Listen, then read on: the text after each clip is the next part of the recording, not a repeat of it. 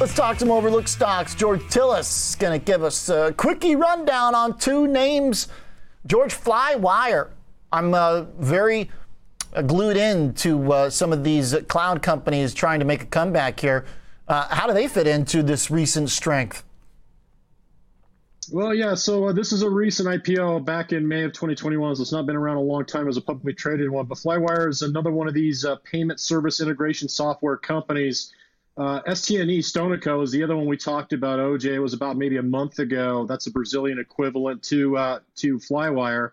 But basically, it's a vertically integrated payments uh, network that helps clients get paid from a business to business standpoint, but they also uh, serve customers from a business to customer standpoint or B2C standpoint as well. So it basically facilitates payments across multiple uh, end platforms or network platforms like Alipay, PayPal, and Square. So they're integrated with those larger players out there. Now, the focal point uh, of uh, areas in terms of the target markets for Flywire are specific. They're actually specific to areas of education, travel, and healthcare. But again, they serve small and medium-sized businesses also, uh, have which they have integrated payment uh, payment uh, point of sale solutions as well as e- commerce solutions. So. Today we get an upgrade or initiation at the very least from uh, from from a company $40 price target uh, with the analysts rating it. Now, if you look at the stock price, interesting enough, I mean, we're seeing a little bit of a divergence in the last couple of weeks. We're seeing some stocks still try to grind higher, make a continuous rebound from the lows that we saw back in uh, mid March. And this is one of them. Flywire looks like it's around 32.90. Uh, perhaps an inverse head and shoulders from a technical standpoint. Mm. But again, uh, the company itself is still relatively new from an IPO standpoint. They do have initiation of coverage from analysts. It's not trading at too an aggressive price to sales ratio at about six times, with about 54% year over year growth in terms of sales.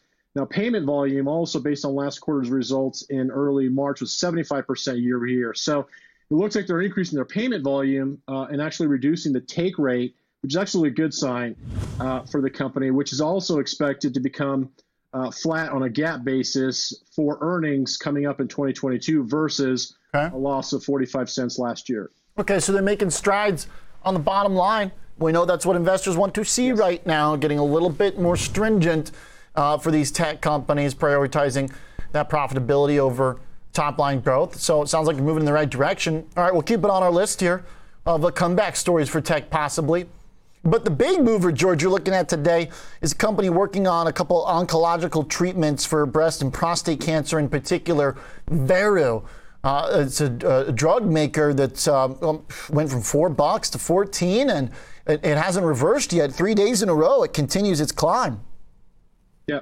Yeah, so this was Monday's winner, and in fact, we uh, actually saw yesterday a pretty significant pullback. But but if you look at a one-year chart for Veru, it actually held the $10 area. And this is really important from a technical standpoint. And it has history, uh, at least going back about a year or, or about three years, at around the $24 area. So it was the big winner on Monday, got a pullback yesterday, but a continuation today. This is a good sign. And as you mentioned, this is a biotech company with phase two uh, studies going on for two primary candidates, one in prostate cancer, the other for breast cancer. Now, the news on Monday was the other uh, sort of a tangential business that they have, which is COVID 19 therapeutics, in which they had phase three data uh, published, which showed a 55% decrease in deaths for those who were hospitalized and took their therapy. So that's another positive catalyst for the company.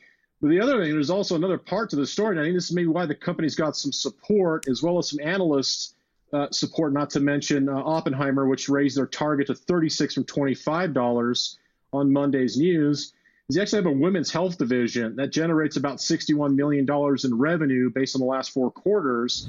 And this is important because we do see a biotech company with three drug candidates, one in phase three, that's their COVID, two in their prostate, and of course, breast cancer in phase two, but already generating revenues, not from licensing agreements, from products that are already in distribution. Uh, cash position for the company with a market cap about 450 million is 115 million, which was recently raised uh, in January. So dilution risk is always going to be there with any biotech, especially a big mover like this one. Mm-hmm. I suggest it may be less of a risk now because of the because of the secondary that was issued back in, in January. Not to say that it can't happen, but again, uh, if you look at the uh, the analysts, which have targets that are significantly higher than even the current price, which in the after hours I think is trading around 1560, uh, there's there's some potential for the company, which has a revenue base.